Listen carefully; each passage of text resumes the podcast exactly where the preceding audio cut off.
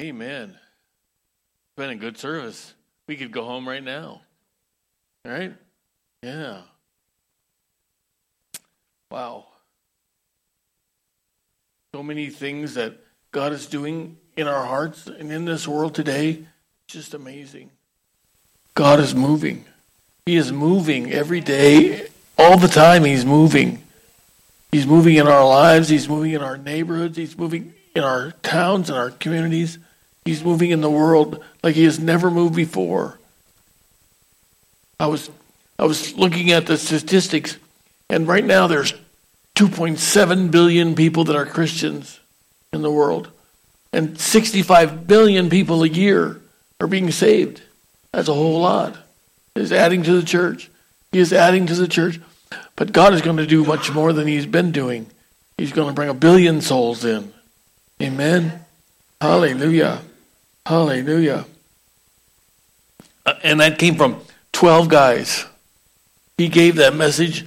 The 12 guys said, Take my message and spread it around. Share it with all the world. Make disciples. And now we have 2.4 billion people, 2.7 billion people believing in Jesus. Hallelujah. That's pretty exciting. That's that's ex- wow. There's a lot of mysterious things in our world, you know. Wouldn't you agree? there are all kinds of mysteries. And it seems like when we uncover, unlock one mystery, it opens up three more mysteries behind that one. Just God likes to do that. Like, for instance, who pays the electric bill on the thousands of volts of electricity that strike the earth every day? Let me give you a little side note. This is just fun. It's not. Lightning strikes the earth 8.6 million times. Now, that would be pretty amazing if it was a year, even if it was a month. But that's how many times it strikes the earth a day. 8.6 million times a day. Lightning strikes the earth. That's a lot of electricity. A lightning strike, uh, the average lightning bolt carries anywhere from 1,000 to 300,000 amps. Give you an idea how much that is. Your house probably has a 100, a 100 amp service. A lightning bolt can have 300,000 amps. It can have anywhere from um, well, they're rated up to 125 million volts. You use a, a 120 volts to power your whatever you power your toaster. It's a 120 volt outlet, but these lightning bolts got to carry 125 million volts. That's a lot of power. They can travel 10 miles or more from the storm and strike them. Wow. In Job 36, 22, it says he covers his hands with lightning and he strikes it, to, commands it to strike. God controls the lightning. Wow. We serve a God who is big. He is big. Let me say that again. God is big. There's mysteries in the plant world, mysteries in our bodies, both our physical bodies, our spirits, our souls. There's mysteries of medicine, mysteries of nature, mysteries of science, all kinds of mysteries. But the greatest mystery that we see is the mystery of God's methods, the mystery of the workings of God. God is at work all the time. And, and one thing I know about God's methods, God's methods transcend us. I mean, that means they're mysteries to us. They are beyond our comprehension. Hmm. Paul shares a wonderful description in Romans 11:33. He says, "Who could ever wrap their minds around the riches of God, the depth of his wisdom, and the and marvel at his perfect knowledge? Who could ever explain the wonder of his decisions or search out the mysterious ways he carries out his plans?" Verse 34 says, "For who has discovered how the Lord thinks, or is wise enough to be the one to advise him in his plans? Or who has ever first given God something that obligates God to give to owe him something in return? For out of him, the sustainer of everything, came everything. and now everything finds its fulfillment in him. May all praise and honor and glory be given to him forever. Amen. His riches, his wisdom, his knowledge are beyond measure. His methods are beyond our understanding. Paul said, Who could search out the mysteries of the way he carries out his plans? God is bigger than you think. So change the way you think. He's bigger than we think. He is the most marvelous, wonderful, mysterious, supernatural, powerful, and on and on God that we could ever imagine. In fact, as we can imagine how big God is, because He's bigger than that. He's more than we could imagine, more than we could ever think. When you think about God's methods through history, particularly in the Christmas story, it doesn't make much sense to us sometimes. If we were thinking of writing a script for the redemption of mankind, it wouldn't look like the one God wrote. Hmm. we would have him born in a palace, surrounded by the kings of the earth. We would have trumpets blaring. We would have a parade. We would send messengers to all parts of the earth shouting, The king has come! The king has come! Yet God chose to reveal Christ in a simple manner. There were no fanfares and parades. God chose him to be born in a stable, not a palace. He was born to a young couple whose hearts were pure but had no worldly influence. They were plain, they were ordinary, they were even obscure individuals. Yet they were the ones God chose to be the parents of Jesus. Isaiah 55, 8 and 9, I like this. And I, I, this, I quote this verse a lot, but I was reading the commentary around this verse, and he said the reason he said this verse was because he was talking about his mercy and his forgiveness. When he said, The way I distribute my mercy and forgiveness, it's way beyond what you think. My thoughts are not your thoughts, and my ways are not your ways, says the Lord. For as the heaven is higher than the earth, so are my ways higher than your ways, and my thoughts higher than your thoughts. But part of God's desire is to bring us up into his thoughts, bring us up into his ways. Paul said in Ephesians 3:18 that you may be able to comprehend with all the saints what is the width and the depth and the length and the height, to know the love of Christ which passes knowledge, that you may be filled with all the fullness of God. Hmm. God's methods are certainly different than our methods would be. We wouldn't we shouldn't really be surprised at his methods though, because God does everything good. He chose Abraham to leave his home and to travel to a place of promise. He chose Joseph, the eleventh son of twelve, to be the savior of his family. He chose Israel, the least nation on the earth, to be his special people. He chose David, just a simple shepherd boy not any of his older brothers, to be the king of Israel. He chose Bethlehem, a small, insignificant spot on the face of the earth for the birthplace of his son. You see the pattern revealed there? Over and over and over again, God chose plain, ordinary people like you and me to do his extraordinary work. Luke records the account of Christ's birth and Mary and Joseph when they traveled to Bethlehem to register for the census.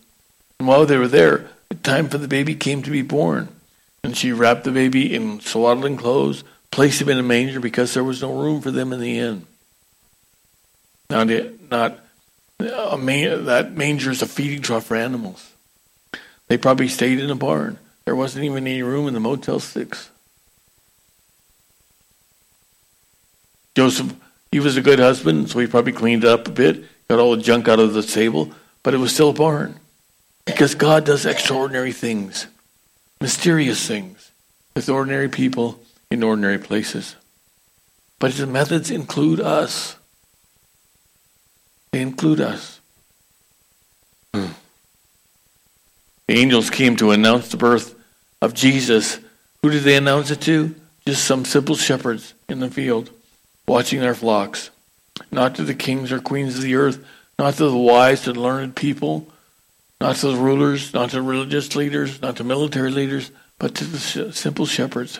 He chose to make that grand announcement of the birth of his son to them. But the more you think about it, the more the more incredible the whole story becomes. It's almost unbelievable. And part of the Christmas miracle is the miracle of the method.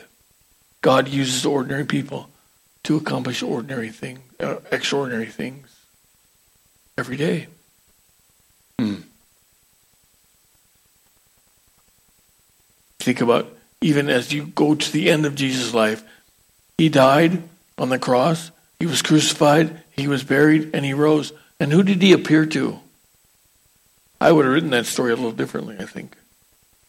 He just appeared to some women and then to his disciples. But I'd have had him come out, go back to the courtroom and tell those Pharisees, see, look at me. You didn't you didn't really kill me, I'm alive. But he didn't do that. He gave it to those simple, ordinary disciples. And in Acts, it's recorded in the power of that command that Jesus gave them. They were men who turned the world upside down. Amen? Twelve disciples. And now we have 2.7 billion Christians who are following their lead.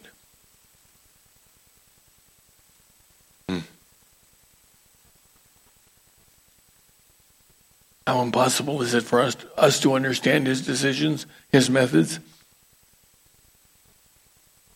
We can't understand them, but we can participate in them because he uses ordinary, simple people.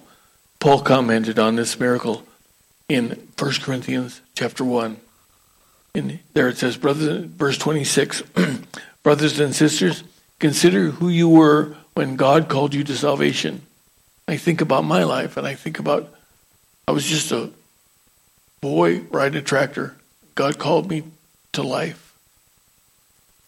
I wasn't anybody special, just one of the ordinary kids, really, in the world.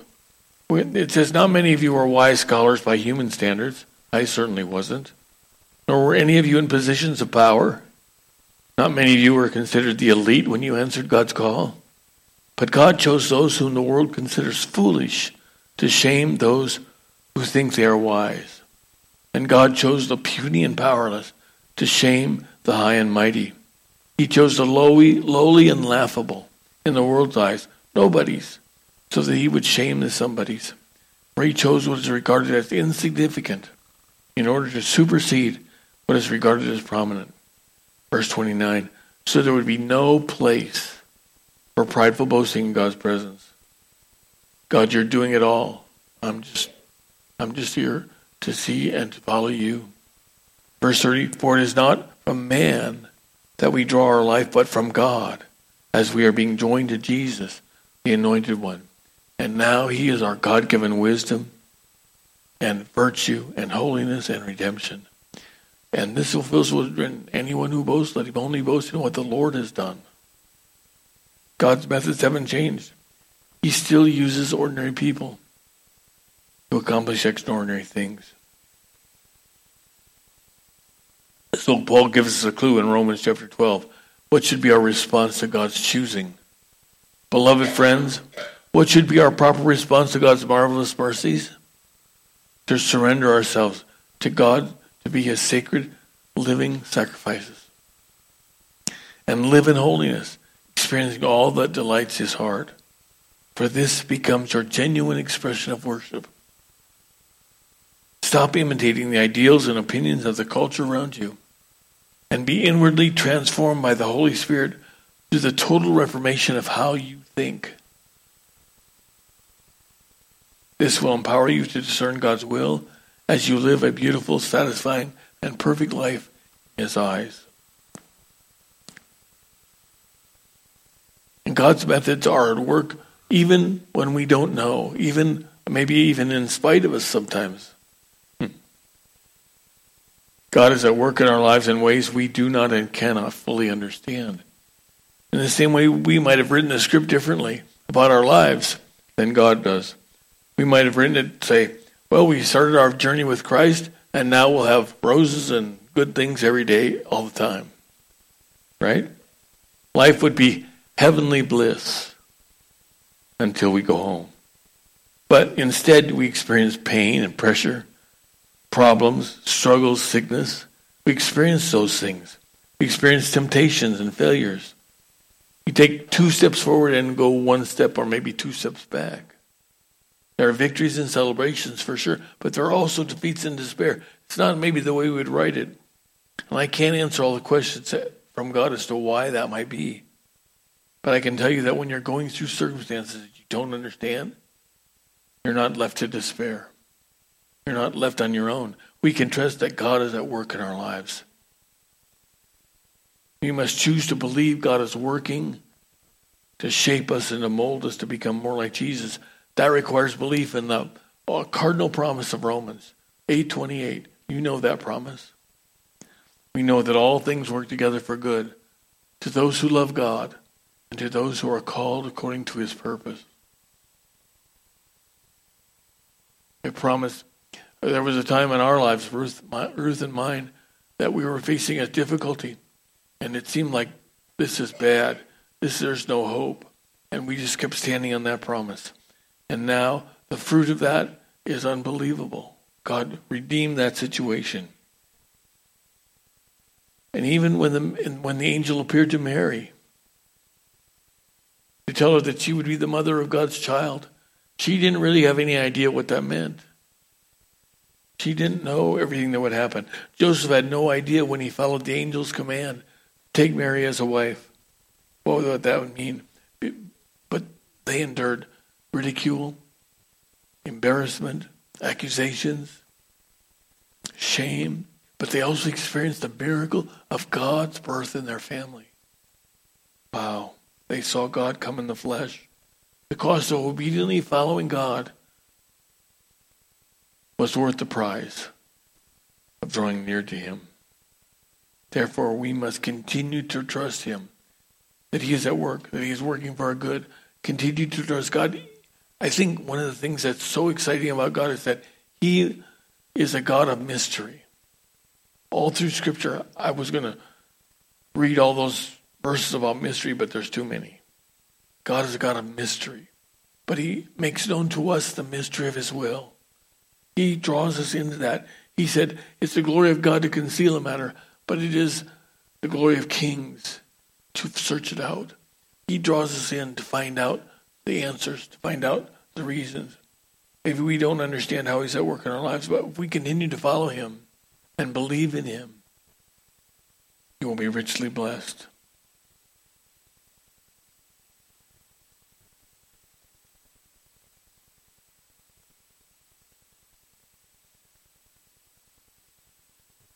God is, he's, he's, he's so big.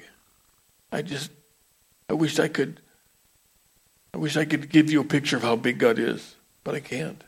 He's so big. And his miracle in the Christmas story and in your story is unbelievable. He is working everything out for good, coming to a conclusion at which you will be found in fashion as Jesus was. The miracle of the method is that God uses ordinary people like you and like me to accomplish extraordinary things.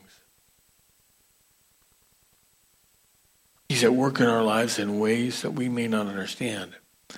But we can choose to trust Him, choose to believe Him because of the truth of His Word. We can choose to believe that God is working for His glory and for our good. I want to close with just a couple verses from the book of Ephesians.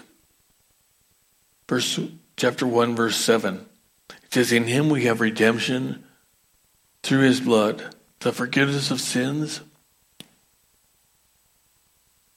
according to the riches of his grace which he has made to abound toward us in all wisdom and prudence, having made known to us the mystery of his will, according to his good pleasure, which he purposed in himself.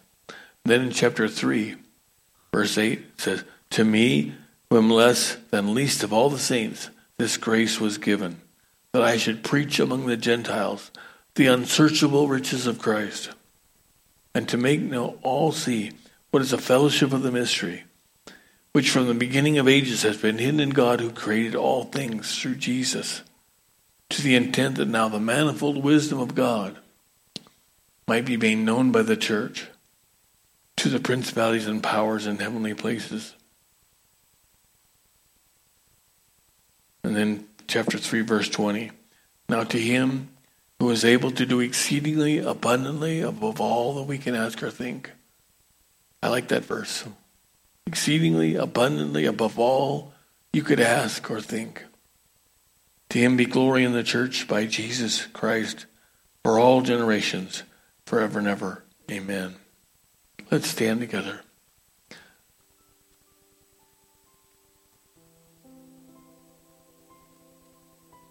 Father, we thank you. We thank you for your love and your grace. We thank you, Lord, that all through history you have been working and you're working now. We see your hand moving all over the world, touching lives, touching hearts. We see your hand changing our destinies. And we thank you. We praise you. We praise you, Lord. Even when we don't understand how you're working, we trust you. You're the faithful God. You're the faithful God. Bless your holy name. We give you praise and glory. Amen. Amen. Put your hand in your heart this morning.